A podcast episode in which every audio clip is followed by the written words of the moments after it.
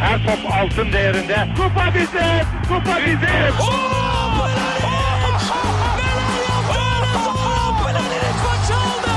Dengeli de attı.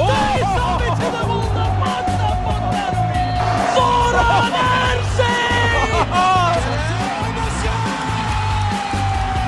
Dışarı çıkardı.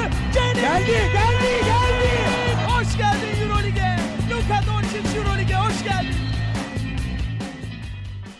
İkili Oyun'un 100. bölümüne hoş geldiniz. Ben Serkan Mutlu. Mikrofonun diğer ucunda Dalya diyen diğer dostlarım Ali Aktin ve Tancan Fümen var. Selam beyler. Dalya. Derya. 100. bölüm. Woo, woo, parti. Neyse güzel kutladık yeter herhalde. Evet artık kutluyoruz. 101. bölümü düşünmeye başlayalım bence. Artık önümüze bakmalıyız. Valla böyle ne yapabiliriz falan diye düşündüm. Aklıma hiçbir şey gelmedi gerçekten. Valla ben sana teşekkür edeyim abi sen bize ön ayak oldun. İlk hatırlıyorum abi podcast mi yapsak dedim. Biz de olur dedik. Oldu. Bu, bu anıları mı anlatsak? 100. bölüm özel nostalji şeyi. olur. Hadi kısa bir anlatalım bence. Ben Ön sana toplantı yapmıştık onu hatırlıyorum ben. Evet Kahvecide. Skype. Ha kahvecide buluştuk. Ha, Nasıl yaparız? Kahve nasıl dünyasında falan. dev toplantı. Doğru doğru. Çok kağıtlar, kalemler. O gün 10 sayfa not çıkmıştı. Buradan sponsorumuz Kahve Dünyası'na teşekkür ederiz. İlk bölümden beri. Yok ama harbiden sen olmasan herhalde hiçbir şey olmazdı. Oğlum öyle hatırlıyorum. deme ya. Şimdi, şimdi Olsun. Yok oğlum bu işler böyledir yani. Biri ön ayak olmazsa hep böyle herkes durur. O yüzden çok kritik bir de düzenlilik de iyi oldu. Yani süreklilik pardon. Sürekliliğimiz de Evet. iyi oldu. Ama her zaman başlangıç önemlidir yani. bu arada tamamı o ara podcast diye bir şey varmış. Neymiş bakayım deyip podcast dinlememe tekabül ediyor. Yani hiç öyle planlı programlı bir şey değil. Biz de yaparız bir oğlum diye başlayan. bir projemiz var fırtınası. 10 bin lira lazım. Ama herkesten ricam ilk bölümleri dinlemeyin. Bayağı kötü. Ya evet ilk, ilk kayıtlar neydi ya? Ben sanki böyle 500 bin kişi dinliyor gibi ter içinde kalmıştım. Boğazım kilitleniyor falan. Ben maç anlatıyordum falan. Saniye saniye. Ben hiç unutmuyorum. İlk konuştuğumuz Daçka'nın bir maçıydı ve Bertans çok iyi oynamıştı o maçta. Ali'nin o maçı yaşayarak anlattığı. an be an böyle üçlük attı sonra blok yaptı falan diye böyle anlatmış. Dördüncü dakikaya geldiğimizde Bertan. İlk çeyreğin İlk sonunda dakika. Bertans devam ediyor durmuyordu falan diye anlat. Galiba karşılıklı sayılar da demiştim. Basketbol hatalar oyunu demişti. Yani biz bir de çömeziz de durduramıyorum da herifi. Ali bir dur bir konuşsak mı falan diye. Konuşmuş. Tabii bir de kayıt alma gerginliği vardı. Hani çok bölmeyelim falan diye şey yapıyorduk. evet evet. geriliyorduk. Neyse bizi dinleyen herkese tabii teşekkür ederim. Ee, 100 bölüm olmuş. Maşallahımız da var yani. Umarım bir en az 100 bölüm daha yaparız. Ee, Aynen inşallah. Evet. Deyip bizi 100 bölüm boyunca takip edebileceğiniz, görüş, yorum, öneri, soru falan iletebileceğiniz kanallarımızı hatırlatayım. Web site adresimiz ikiloyun.com, mail adresimiz selam at ikiloyun.com. Twitter'da ve SoundCloud'da ikili oyun takip etmeyi unutmayın. Yayınlarımızın Geek Yapar'ın YouTube kanalından da takip edilebildiğini hatırlatayım. Ayrıca Tancan'ın mükemmel Twitch kanalı twitch.tv slash Tancan adresinde gidin oraya üye olun. Tancan'a bit atın, follow çakın, bir şey yapın. Değil mi abi? De- destek atın. Beklerim. Kanalıma hoş geldiniz. Kanalıma hoş geldiniz Tancan. Kaldı mı ya? Bir eksiğimiz kalmadı herhalde. Galiba kalmadı temiz. Spotify söyledin mi? Aa Spotify ya. Aa, evet. Bak, Göz bak. bebeğimiz. Evet. Aa lütfen. İki, 100 bölümde Evet, Spotify'a geldik. iki haftadır evet 100. bölümde becerdik. Ee, yayınlar artık Spotify'dan da dinlenebiliyor. Podcast bölümünde spor kategorisindeyiz ama ikili oyun diye aratırsanız zaten çıkıyor. Ee, Euroleague konuşacağız. Konuşmaya başlamadan önce bir e, birini anmamız gerekiyor herhalde. Önce bir ses kaydını dinleyelim.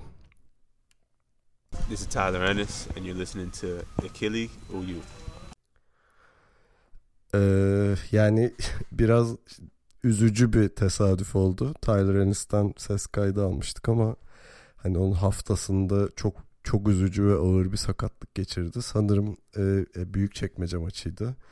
Kaval kemiği ve galiba artı bileği kırıldı ve yani çok tatsız hatta geçen sene Gordon Hayward'ı hatırlatan bir an oldu bizim için.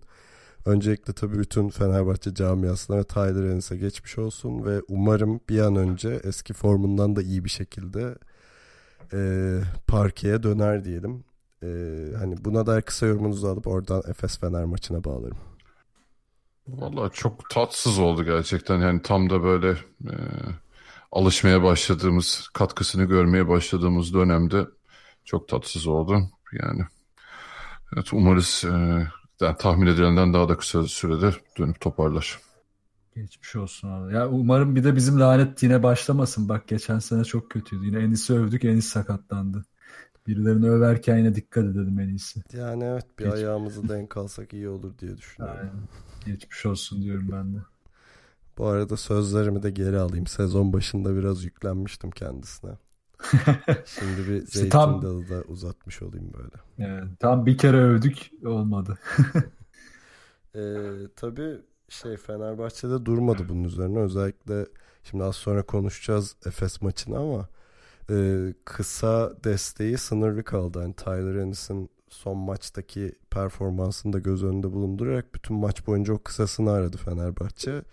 Derken zaten bu maç öncesinde haberi gelmişti. Bu maçtan sonra resmileşti. Eric Green geldi Fenerbahçe'ye. Evet. Ama isterseniz Eric Green'i bu maçtan sonra konuşalım. Çünkü bu maçtaki bazı eksiklikleri tamamlayıp tamamlayamayacağına dair bir soru işareti oluşmuştur herhalde hepinizin kafasında.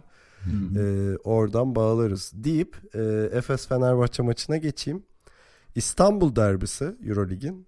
Ee, tabii şey olarak artık birkaç senedir de atmosferi yüksek bir maç oluyor. Çünkü işte biliyorsunuz Obradoviç ve Ergin Ataman arasında hatta geçen sene böyle iyice ayyuka çıkmış tokalaşmama, selam vermeme, yolda çelme takma falan şeklinde e, evet bir rekabete dönmüştü ve gerçekten özellikle Efes oyuncuları bu maçlara özel bir motive oluyorlar. Bu çok belli. Herkes bir şeyin potansiyelin üzerine çıkabiliyor yani. E, böyle bir maç oldu. Fener çok iyi başladı. İşte ilk çeyrek 14 sayı farkla bitti ama sonra Efes'in gerçekten muazzam bir geri, dönüşü oldu maça. Ee, Ali ile başlayalım. Ali nasıl gördün bu maçı? E, dediğim gibi hani Fenerbahçe açısından biraz e, yani iki takım açısından da siyahlı beyaz bir e, ilk yarı ikinci yarı oynandı. Yani Efes e, ilk yarıda özellikle gerçekten savunmada çok fazla aksadı. E, şeylere yardım savunmalarını hiç iyi yapamadı. Fenerbahçe bütün e, Efes hücumlarını iyi yönlendirdi defansta. Pas kanallarını iyi tıkadı. E bir de Efes topa baskı yapmayınca Fenerbahçe bayağı rahat bir ilk yarı geçirdi. Çok fazla asistli oynadı. Hatta e, ilk 8 sayının Fenerbahçe'nin 6'sı asist üzerinden geldi. İlk yarı 16 yedi asistlerle. Aynen aynen. Ee, yani Fenerbahçe gayet hani böyle giderse çok gül oynaya kazanacak derken 3. çeyreğin hemen başında Efes geri döndü ve Fenerbahçe e, buna karşı hiçbir şey üretemedi. Özellikle Misic Plyce ikilisi Efes'i hücumda e, çok iyi sürükledi. Topa baskı arttı. E, bir de üzerine Fenerbahçe'nin şey eklenince hani doğru şutları bulsa bile çok düşük yüzdeli oynayınca çizginin gerisinden e, bayağı e, bocaladı Fenerbahçe hücumda. Ama Tancan uyarmıştı. Bu ortalamalar böyle gitmez demişti yani. Dinlemediler herif. Yani öyle. 17'de 5 üçlük de gerçekten hani e, Fenerbahçe için bile bayağı e, standartın çok çok altında kaldı. E, hani sen açılışını yapmıştın biraz maça girerken Fenerbahçe e, o kısasını aradı diye. E, gerçekten o noktaya geldi maç. Yani Sulukas da skor olarak takımı yani Sulukas kötü oynamadı ama skor olarak o yükü Sulukas'la paylaşacak biri çıkmadı. Yani Veseli'yi burada ayrı tutuyorum. Dış oyunculardan bahsediyorum. Yani ne Datome'ye doğru düzgün şut kullanabildi. E, Dixon'ın şutu bile yok. 15 dakikada e, Melli'ye daha çok top geldi. Ama o da bazı e, boş pozisyonlarda şutu tercih etmek yerine içeri girmeyi tercih etti. Boş olmasına rağmen. E, orada da hani faali aldı ama bu skoru eritmeye yetmedi. E, yani ikinci yarıdaki Efes gayet e, Ergin Ataman da orada şey yaptı zaten e, rotasyonu iyice daralttı. Yani Larkin'le falan o topa hiç girmedi. Ee, yani Muharman'ın da çok ekstra bir rebound katkısıyla e, hak etti yani Efes bu maçı. Şimdi şeye ekledim. Muharman ve James Henderson'ın sakatlıkları vardı. İkisi de hı hı. iğneyle oynuyormuş maçta ki zaten James Henderson için o kadar ahım şahım bir maç değildi. 2 üçlü var sadece ama Muharman kötü başladığı bir maçı çevirdi resmen. İkinci yarı bambaşka oynadı yani adam. Hı. Maç ona geldi biraz. Ee, Tancan burada sana şeyi çevireyim. Sözü şu şekilde çevireyim en azından. Sezon başında bir şey konuşmuştuk hatırlarsan işte e, Boboalı ve işte şeyle e, Shane Larkin'in Efes mi yoksa Mitsic ve Kurnoslav Simon'lu Efes mi diye. Herhalde bu gibi maçlarda biraz ikincisinin daha da avantajlı olabileceğini görmüş olduk. Aynı fikirde Kesinlikle. misin? Kesinlikle aynı fikirdeyim. Zaten işte Fener'in kısa rotasyonunda kısa olmadığı için orada istikrar arıyor. Efes'te e, çok kısa var. Onların arasında doğru rotasyon istikrarını arıyor. Tamam. Dediğin çok doğru. Hani özellikle Fenerbahçe gibi bir takıma karşı savunması güçlü e, kısaları bulmak önemli. Yani burada şeyi iyi dengeledi. E, dengeledi. Misic ile Simon'u birlikte kullanırken Boboa'yı iyi sefer, bu sefer iyi kullandı. Yani çok uzun süre tutmak yerine sahada doğru anlarda sahada tutup ondan çok net bir skor katkısı alıp savunmayı da hiç düşürmedi ki Boboa da fena iş çıkarmadı savunmada. Ama Larkin oyundayken hani sırf savunmada değil abi hücum da çok duruyor. Yani Larkin o kadar hareket etmiyor ki. Yani şöyle diyeyim bizim evdeki koltuk bir senede daha çok yer değiştirmiştir. yani o kadar hareket etmiyor. yani gerçekten inanılmaz. İkinci çeyrekte biraz hareket etmeyi hatırlayınca işte topsuz oyunu biraz da drive üzerinden hareketlenmeyi pasları falan zorlayınca biraz bir şey yapabildi. Ama onun dışında gerçekten çok duran. Hani Boboa ile Boboa, Misic ve Simon üçlüsü bunu da kırıyor. Hani Boboa'yı da çıkar. Misic zaten bunu çok iyi kırıyor ki o da ilk yarı kötüydü aslında. Ama onun girmesiyle yine de iyi kötü bir delicilik başladı. Çünkü Fenerbahçe şeyi planlamış. Abi biz e, Efes'i içeri çekelim. Yani çembere gelsinler dışarıda tutalım. Biz zaten içeride onları yeriz. Zaten ilk yarı böyle geçti. Efes de ikinci yarıda Fener'i işte potaya yaklaştırmayıp dışarıda bitirdi. Yani o kısalara baskı yapıp bu sefer de tam tersini Fener, Fener'e kullandı Anadolu Efes. E, iki tarafın aslında iki, iki yarıda da farklı savaşını izledik. O açıdan da güzel bir maçtı. Ki yüzdeler de buna bağlı değişti zaten. Fener'in ilk yarı ikilik yüzdesi 78, üçlük yüzdesi yüzde 60. Maç sonunda 67'ye 29. E, Efes'in de maç sonu 54-56 yani yükselerek bitti. O yüzden hani buradaki fark da ortaya çıktı. Ama tabii Ergin Ataman'ın buradaki başarısını da takdir etmek lazım. Geçen hafta rotasyon konusunda eleştirirken yaptığı hatalar yüzünden o noktaya geldiğini söylemiştik. Bu hafta da en azından doğru tercihleri yaptı.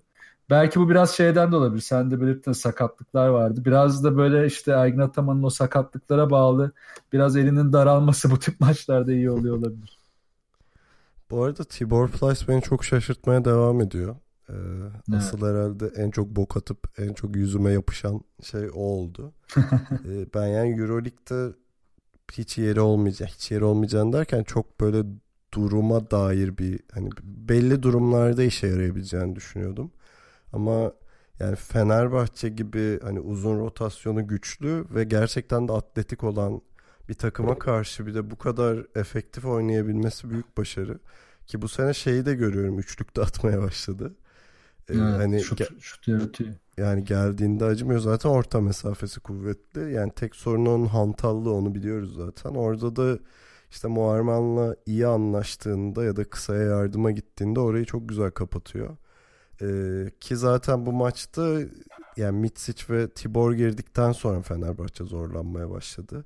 Yani ikisinin de e, savunmadaki şeyleri bir de o sırada Kalinic şeyle Simon'la çok fazla mismatch yaratıyordu. Evet. Ee, ki herhalde Kalinic herhalde çoğu sayısını o, o, o mismatch'ten yakalamıştır. Şimdi tam istatistik yok önümde ona dair. Ee, ama gerçekten ilk yarısı ve ikinci yarısı farklı ve yani sonuçta güzel bir maçtı o kesin. Ee, bu arada Efes'in tabii yüzdelerin çok iyi olduğunu da söylemek lazım. Özellikle ikinci yarıda dış atışlarda neredeyse hiç kaçırmamaya başladılar ama özetle Fenerbahçe'de Sulukas devamlı kendisini tamamlayacak kısayı arayıp durdu maç boyunca. Hani genelde bir Dixon vesaire oluyor bu gibi düşünürken onu da bulamayınca Datome de doğru düzgün e, skor katkısı yapamayınca Fener'in hücumu bayağı kısırlaşmış oldu. Herhalde maçın özeti genel olarak buydu benim için. Ya o kısırlaşma tarafında zaten e, bire bire kaldığında işte oyun Fenerbahçe çok zorlandı. Efes'te tam tersine çok öndeydi. Yani birebir oynayabilecek çok oyuncusu olduğu için o tıkanma anlarını çok iyi geçti Efes. İşte Eric Green de burada fark yaratacak herhalde. Yine konuşacağız onu da. Yani işte o farkı mesela ilk yarıda da Efes çok fazla mismatch buldu kullanamadı. Kullanmayı da bir türlü akıl edemedi aslında. İkinci yarıda bunu becerdi çünkü Misic'le işte Boboa'nın ya da işte diğer uzunların yarattığı o mismatchleri bir şekilde iyi noktalarda yakaladılar. Fenerbahçe'nin savunması da buralarda düşmeye başladı. Fenerbahçe de ilk yarı o yakaladıklarını ikinci yarıda hiç bulamadı. Yani Efes Pilsen savunma tarafını da güçlendirdi. Özellikle switch tarafında o topsuz değişmeleri falan iyi yapmaya başladılar. Ee, yani Ergin Ataman'ın en azından hazırlıklı olduğunu görmek iyi. Yani Obradoviç de tabii ki hazırlıklı bir konu ama ondaki tek sorun işte o birebircileri bulamadı. Guduric yine çok aksadı. E, Dixon girdi. Dixon zaten hani e, baskı yiyince belli bir noktada zorlanabiliyor. Onun da eli orada tıkandı. E, uzunları da bir şekilde işte Plyce ve Dunstan da çok iyiydi bu arada maçta. Dunstan'ın da savunması iyi olunca bir noktada uzunlar da tıkanmaya başladı. Yani Fenerbahçe'nin taktiksel bir çözüm üretmekten çok bireysel çözüm üretmekte çok zorlandığı bir maç oldu. Bir şey diyeceksin galiba. İşte bu noktada şey girmek istiyorum. Hani biraz yeni konuşalım mı diyecektim. Hı hı. Ya Fenerbahçe'nin hani bu geçen sene de aslında bu problem ortaya çıkabiliyordu. Hani Vanamaker'ın o sorumluluğu almak istemediği maçlarda ya da işte bu Sulukas'la paylaşamadığı dönemlerde de hani Bogdanovic gittiğinden beri öyle bir eli arıyor aslında Fenerbahçe. İşte Eric Green aslında buraya bir çözüm olabilir. Yani doğal bir skorer.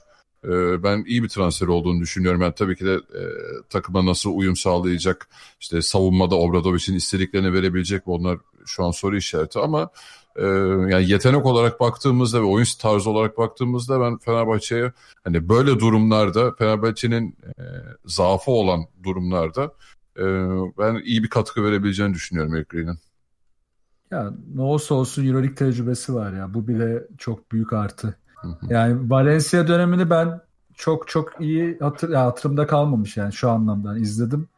Ve çok olumlu değildi benim kafamdaki yer ama Olympiakos dönemini hatırlıyorum mesela orada daha Fenerbahçe'ye uygun yani Fenerbahçe'ye yakın kafa olarak yapı, yakın bir yapıdaydı. Orada çok faydalı maçları vardı. Kenardan gelip maçı tuttuğum ıı, oyunlar, işte maçı çevirdiği oyunlar, Spanulis'e yardım ettiği oyunlar. Yer yer düşse de o takımla beraber uyumu çok hiç fena değildi Olympiakos'ta. Benim için hani o dönemi düşününce bayağı artı yazıyor Erik tarafına. Ya ben de katılıyorum. Burada tek şey bence yani Sulukas'ın liderliğini kabul etmesi lazım. Ee, ya çünkü Sulukas'ın zaten bu gibi adamlarla çalışmak konusunda bir şeyi yok. Bir eksiği olduğundan değil. Ama Eric Green topu bu kadar yani o eski takımlarındaki kadar en azından elinde isterse hani şu anda Shane Larkin'in düştüğü pozisyona düşebilir. Bana öyle geliyor. Evet, öyle bir sorun olabilir evet. Ya orada tabii şeye karar vermek lazım. Ee, üçlü, üç kısa işte 3G, 2F'ye geçtiğinde yani 3 guard, 2 forvet oynadığında Fenerbahçe ya da 3 guard, bir forvet, bir uzun oynadığında o 3 kısanın işte doğru delici noktaları bulması işte Enis'in o yakaladığı konu oydu ya Jargiris maçında yani. O da çok zorlanmıştı ama Jargiris maça tam yakalamıştı bunu. Yani Eric Green de en azından o e, eğriyle öğrenip bunu yapabilirse en azından 4-5 maç zorlansa bile bir noktada alışırsa yine kurtarır. Ha, Valencia performansından çok Tancan dediği gibi Olympiakos'la o tecrübeyi yaşamış olması bence en büyük kartı. Sonuçta orada da takım liderleri belli. Ee, Olympiakos'la Fenerbahçe gibi hani savunma temelli bir takım. Ee, o yüzden e, hani öyle bir altyapısının olması e, adaptasyon sürecini bayağı e, minimalize edebilir Green için. Tabii sonuçta ama şeye baktığımda yani iki takımın Efes ve Fenerbahçe'nin kadrolarını yan yana koyduğumda gerçekten de el yakan topu sokacak adamı daha çok Efes'in. Bu, bu bir gerçek evet. yani işte Shane Larkin, Boboa, Moerman e, hatta Misic'i de sayabilir. Misic, James Anderson. Yani bir Doğuş bile sokmaya başladı işte. Ama hani Doğuş'a çok güvenmezsin anladın mı? Alıp böyle son topu hadi abi sendeyiz demezsin yani. Ona gelirse kullanır. Ama mesela hatta Buğra Tuncer yani bütün bunlar Ee, o anlarda yani iyi şutörler bu isimler. Fenerbahçe'ye baktığındaysa hani biraz daha gününü yakaladı mı yakalamadı mı gibi sorulara bakıyor. Yani ne olursa olsun standart bir katkı verecek bir adama daha ihtiyaçları var. Sulukas ve Veseli'nin yanına e, söylüyorum bunu. E, bu arada hani Melli'yi koymuyorum buraya çünkü Melli bazen şey yapıyor işte 6-7 sayı atıyor maçta ama maçın şeyi oluyor yıldızı oluyor yani hani Fenerbahçe'nin o anlamda mental lideri bir yandan da. E, hani işte şeyin Babi'nin ve Datome'nin o katkıyı veremediği maçlarda ve hani Guduric'den bayağıdır yakınıyoruz o konuda. Potansiyelini Guduric, kullanamıyor diye. En azından böyle bir takviye ihtiyacı vardı Fenerbahçe'nin. Zaten Tyler Ennis'ten buna yakın bir şey almaya başlamışken Tyler Ennis kaybetti. Eğer onun üzerine çıkabilirse çok iyi transfer demektir herhalde. Kesinlikle. Ya geçen seneki Baskonya maçını hatırlayayım serisini. Yani Vanamaker olmasa buradaki e, yani bir maçı almak imkansız. Yani Vanamaker tek başına son iki dakika oynayıp maçı almıştı. Yani öyle noktalar yani tek yani şey bile değil bu artık. Son top kullanmak yani bayağı belki de iki dakikayı tamamen inisiyatifine verebileceğin bir oyuncuya da ihtiyacın oluyor. Çünkü savunmalar inanılmaz yükseliyor o noktada. Evet o oyuncu da e, lazımdı Fener'e. Yani Green bunu yapabilir. Ama tabii işte onun da hem fizik güç olarak şimdi NBA'de denemelerden çıktı falan. Hani şu an ne kadar formda, ne kadar idman yaptı bilmiyoruz. Ama tabii NBA'ye dönme isteği de var bu arada. O da ona ayrı bir gaz verebilir. Hazır gelirse gayet güzel olabilir. Bu şeyde olumlu bence hani Çin'e gitmemesi işte NBA'de kontrat kovalaması Tabii e, tabii. Euroleague'de de hani iddiası olan bir takım beklemesi falan yani o mental seviyedeyse onu istiyorsa e, yani böyle bir cuk oturma dediğimiz şey de olabilir Fenerbahçe'yle bakalım. Peki ekleyeceğiniz bir şey yoksa kısa bir ara verip e, Darüşşafaka Barcelona maçıyla devam edelim.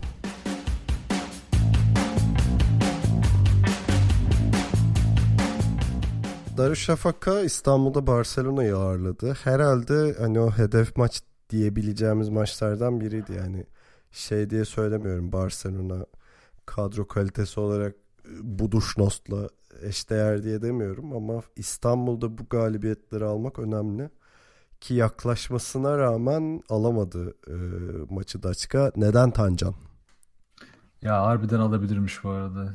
Şeyi çok e, son sürelere baktım da Daçka'nın son 3,5 dakikada 2 sayısı var. Barcelona son 2 dakikada bir sayı atmış. Baya kötü yani orada herkes bitmiş. Tıkanmışlar. Abi neden? Çünkü çok net bir nedeni var. Barcelona da buna çalışmış zaten. Kullandıkları topun %51'ini maç boyunca Tomic, Singleton ve Sarafin kullanmış. Yani tamamen bakmışlar abi Daçka'nın pota altı bok gibi. Biz buraya çalışalım demişler. Ve oradan da yüzdeli yani yüzdeli atmışlar. Öyle olunca yani Daçka'nın o zayıf tarafına vura vura bütün maçı kontrol edip ve ısrarla oynamışlar yani. Ee, da hücum reboundları da 20-15. Reboundda da üstünlük var.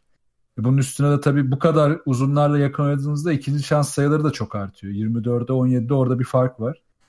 Devamlı yani doğru noktaları kaşıyarak e, Darüşşafaka'yı yenmiş ama Barcelona'nın zaten bence çok kötüler bu arada. Barcelona berbat. Yani hatta Hörtel'i de izleyince yine Aynen tadım yani. kaçtı yani. Valla ben şey diyecektim az hani bari şey Darüşşafaka zayıf rakibi karşısında fırsat tepki diye girecektim yani ben de. Ya bu arada kesinlikle öyle ya. Cidden Daçka'nın hak ya çok basit yani iki uzunun e, kalitesiyle kazan. Yani Singleton'ı çıkar takımdan ya da Tomic'i çıkar. Gerçekten kazanamazlardı yani. Uzun kalitesiyle kazanmışlar. Çok acayip. Ama Hörtel göz kanatıyor yani. Ya genel olarak e, ya dediğine katılıyorum. Sadece şöyle bir şey ekleyebilirim. Ahmet Çakın maç boyunca hani Michael Erik'in enerjisini kontrol etmeye çalıştı hani herif ölmesin diye. Zaten ilk 5'te Zaten- başlamadı. Evet. Ee, ama işte Michael Erik sahada değilken e, hiçbir şekilde pota altı savunamıyor Darüşşafaka. Öyle bir sorun var ki özellikle işte Barcelona gibi Singleton ve Tomic gibi işte iki tane kurt uzun diyelim bunlara. Kurt uzun. Ee, öyle adamlara sahip takımlara karşı çok zorlanıyorlar ki işte Real maçında Tavares tokatlamıştı bir de. Ee, Randolph da. Randolph da Ha, bir de. Randolph. Ee, yani Antetomic ve Pangos'un ikili oyunlarını bir türlü savunamadılar özellikle maçın başında. Zaten sonra Michael Erik'i almak zorunda kaldı. Ee, ama o sırada fark çok açılmıştı. Buna rağmen farkı kapattılar da yani her Michael Eric çıktığında bir 7-8 sayı daha yiyorlar yani öyle bir duruma geldi. Şey bu kadar detaylı istatistik vermiyor Euroleague sitesi ama hani NBA'de olsa o şeyi görürdük. Hani oyun hangi anında çıktığında nasıl bir etkisi oluyor evet. Michael Eric'in falan. E, ama çok eminim ki Michael Eric'in sahada olmadığı anlarda geriye düşüyordu da açık. Sahada olduğu anlarda da e, hani gayet güzel katkı verdi zaten şeyde görüyoruz bunu. Skor kağıdından da görüyoruz. E, 9 tane de rebound çekmiş üstüne. E, hani orada nasıl bir çözüm yap yaratabilirler bilmiyorum ama böyle uzun rotasyonu güçlü takımlara karşı zorlanacak kesin yani Daçkan'ın. Abi uzun rotasyonu çok güçlü olmasa bile yani şu ilk dört maç itibariyle e, Darüşşafaka kimle oynarsa oynasın Oğuz Savaş sahadayken karşı rakip tamamen Oğuz'un üzerinden oynuyor. Başka hiçbir şey oynamıyorlar. Her evet. maçta aynı şey oldu. Yani Oğuz hani hücumda birkaç ayak oyunuyla asist sayı vesaire bulsa bile hücumda kesinlikle toparlamıyor toparlayamıyordu Darüşşafaka. Ve hani yardıma e, switchlerde de şey olduğunda da e, Raymaker olup kalırsa o da iyi bir savunmacı değil. Onun üzerinden de çok sayı yiyor Darüşşafaka. Ya da yardıma gittiği zaman McCallum onda da bir şey çare olmuyor. Ve yani bu maç özelinde mesela Singleton'a gerçekten hiç çalışmamış gibiydi Darüşşafaka. Yani aynı şeyler kaç kere yedirdi durdu Singleton. Ya esnek bir uzunluk işte Randolph örneğinde ondan yani o da aynı şey yapmıştı. Dışarı çıkabilen bir uzunluğu olunca hiçbir şey yapamıyorlar. Ki üstüne bir de senin dediğin konuya paralel o e, pick oyunlarından sonra Daçka'nın uzunlar zayıf olduğu için kısalara direkt sıkıştırma geldi. O sıkıştırmalardan da çıkamadı Daçka. Bu arada Michael Eric 3. çeyrek bayağı yorulmuştu. Yani onun da bir kondisyon problemi var bilmiyorum hani sonuçta 22 dakika Ama kaldı sahada toplam. 3. çeyrekte mesela iyi bir ikinci çeyrek geçirdi. Üçüncü çeyrekte böyle pick and roll savunmasına şey yapıyordu. Böyle kısa perdeyi yedikten sonra yardımda bayağı gecikip üst üste sayı yedi bu evet. sefer. Ya bilmiyorum onun kondisyonunda ne var ama mutlaka en azından bir 30'a yakın dakika oynaması gerekiyordu açıkanın performans göstermesi için. Aynısını ben geçen hafta dedim. Michael Eric şu ana kadar 4 maç ortalama 19-32 e, süre. Sen bu maçta da yazmışsın ya gördüm. Hoca al artık eriydi. Aynen abi işte çaresi yok yani. Rakip takım sürekli oraya işliyor çünkü. Hiçbir şey üretemiyordu Şavaka buna karşı e, savunmada. E, girmek zorunda kalıyor. E, dinlenmek zorunda kaldığında Serkan dediği gibi o fark ya işte Darüşşafaka'nın attığı fark ya eriyor ya şey karşı takım şey, iyicene açıyor onu. Yani, e, Michael Eric'in olduğu dakikalarda da mesela şeyi iyi değerlendiler aslında. Mesela Ante Tomic de çok e, savunmada temas seven bir adam değil. E, karşında böyle İzbandut gibi Michael Eric gelince oradan da Darüşşafaka e, aslında bir üstünlük yakalamaya başladı. Ama e, dediğimiz gibi yani 20 dakika gerçekten yetmiyor Michael Eric'te. Yani ya oraya bir transfer gerekiyor ya da Michael Eric'in böyle 30-35 dakikaları bulması gerekiyor. Diğer türlüsü gerçekten e, hiç iç açıcı evet. değildi Darüşşafaka için. Yani bu sezonu öyle getir, götürmeleri de gerçekten çok zor. Bir de şeye değinmek istiyorum ben. Ya Darüşşafaka'nın bazı tecrübesizlikleri gerçekten şu an çok göze çarpıyor. Yani nerede faal yapacaklarını falan bazen çok unutuyorlar. Bir bakıyorsun çeyreğin son 30 saniyesi kalmış Darüşşafaka bir faalde. Maç sonunda da o tecrübe eksikliği çok e, göze çarptı. Bir yumuşaklık var zaten. Bunlar genel olarak normal tabii beklemediğimiz şeyler değil bir yandan da. Ama işte Michael Eric yokken bazen Oğuz Savaş da olmuyor anlarda ki Oğuz Savaş 9 dakika oynamış. Ee, Jeremy Evans hani böyle 4.5'tan 5 oynuyor o sırada ama yani saf bir çember savunucu değil. iyi bir reboundçı evet ama çember savunma konusunda eksiği var onun da. Hani bilmiyorum transfer yapabilirler mi ama ya Michael Eric'i 30-35 dakika oynatacak hale getirecekler dediğin gibi ya da birini alacaklar cidden. Ya cidden ya Oğuz'a kontrat vereceklerine şöyle e, genç bir tane NBA yolu olan ya da potansiyel olan bir tane çocuk bulsalar daha iyiymiş ya. En azından şey gibi Zizic gibi birini bulup böyle uygun fiyata oynatıp. Ya ne bileyim şu Ahmet Tüverioğlu falan gibi bir adam bul. Aynen daha faydalı olurmuş. Çok daha ya, iyi olurdu da şaka bu sene. Altyapıdan uzun koysalar bile daha iyi olabilirmiş yani o derece. Abi ya şey oynadı şey, zaten ilk maçta uzun kimdi? Ee, Darüşşafaka'nın üçüncü. İlk maçta oynayan adını unuttum çocuğum. Mesela o da çok şey hani fiziksel olarak o kadar hazır değildi ki o da çok sırıtmıştı mesela. Adını unuttum Ya- çocuğun. Berk Demir'i uzun forvet gibi oynatıyor. Onu diyorsun acaba? Yok yok ya. Efes'te. Ee, kimdi? Şey. Emircan. Koşut'u diyor ya. Ha ha aynen. Ha, Emircan, ha, Emircan aynen. Aha. Va o bile olur ha ben sana söyleyeyim. Yani daha iyi olur ama yani o da bir çözüm değil açıkçası.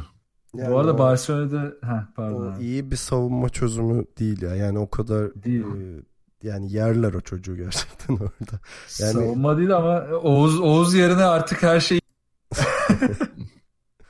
O yüzden öyle oluyor. Yani Emircan bu arada sadece Madrid maçında oynamıştı. 6-7 dakika Hı. oynadı yanlış hatırlamıyorsam. 10 Evet. sayı atmıştı.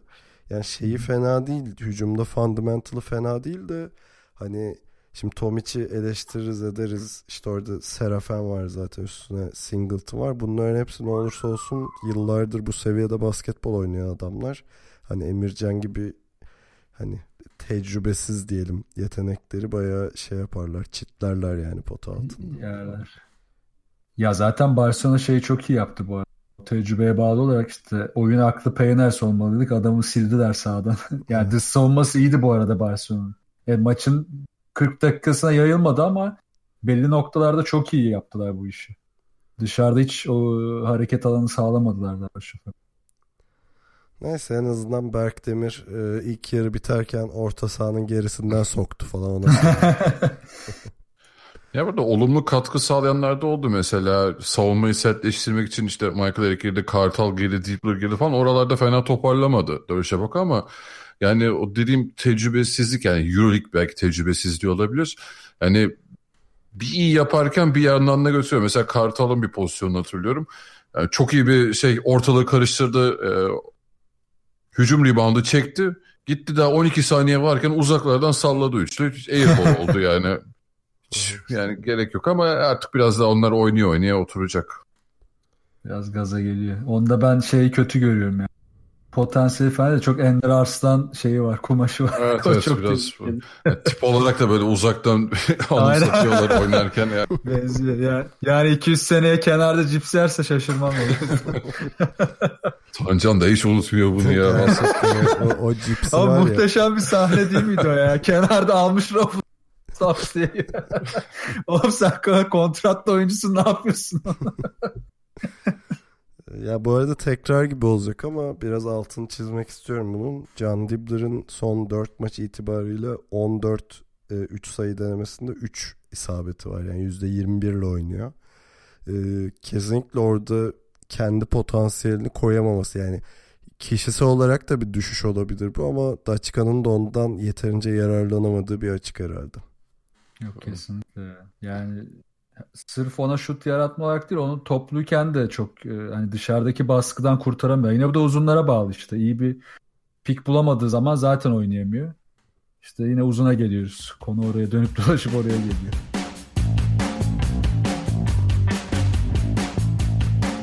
İkili oyunun 100. bölümünü dinlediğiniz için çok teşekkür ederiz. 100. bölüm huu, harika partimiz Woo! devam ediyor. Lütfen bizi şu Bekleriz. kanallardan takip edin. Aşağıda follow butonu var ona basın. Hollow butonu var. Follow butonu var. Hollow. Hello. Ee, kanallarımızı hatırlatayım tabii bizi takip edebileceğiniz kanallarımızı. Web site adresimiz ikiloyun.com, mail adresimiz selam at ikiloyun.com. Twitter'da, SoundCloud'da ve Spotify'da ikili oyunu takip etmeyi unutmayın. Yayınlarımızın Geek Yapar'ın YouTube kanalından takip edilebildiğini hatırlatayım. Ayrıca dostumuz Tancan'ın mükemmel Twitch kanalı twitch.tv slash Tancan galiba bu hafta çekilişte 3000 TL dağıtacakmış e, şanslı izleyicilerine. Doğru değil mi abi? Quiz Öyle bir yapıyoruz. duyum aldım. Tabii tabii quiz yapacağız. Aha. Ee, bin kişi arasından e, birinci olana bin lira. Gidin ve izleyin yani bu kadar kaliteli. Ee, beklerim. bu arada şey savunmasını yapayım. Geçtiğimiz hafta NBA yayını olmadı. Tamamen benim eşekliğim. Herkesten özür diliyorum. Ama çok yakında NBA. Hatta herhalde bir ertesi gün NBA yayınımızı da dinleyebileceksiniz. Özür dilerim arkadaşlar. Ne demek abi estağfurullah. Sonuçta bu işten milyonlar kazanıyoruz ama Yani evet sonuçta dediğin gibi ne kadar kazanırsan kazan e, kişisel takvimin bazen profesyonel hayatın önüne geçebiliyor. Yapacak bir şey yok. Evet. Bir doymuşluk mu var yoksa Serkan'da artık? Ben evet tükenmişlik sendromu. Golden State sendromunda. Abi- ödüller ve başarılar doyurdu Serkan. Abi her bölümde en iyisi olduğumu bir daha kanıtlamak zorundayım. Bunun bir... Serkan hep der abi en zoru zirvede kalmak. Bunun getirdiği baskı altında eziliyorum artık yani. Peki zirvedeki yalnızlığı hissediyor musun? O bir duygusal bir sorun yaratıyor mu? Zirvedeki yalnızlık ama daha önemlisi kalabalıklar içinde hissettiğim yalnızlık benim. Oo, Oo. yani kitabı Serkan'ın kitabı çok yakında Diyanarlar'da. Evet Serkan'la Serkanca. Serkanca. Okey. Neyse önümüzdeki yayında görüşene kadar kendinize iyi bakın. Geyiği acilen kapatmaya ihtiyacım kapat kapat. Görüşürüz. Hoşçakalın.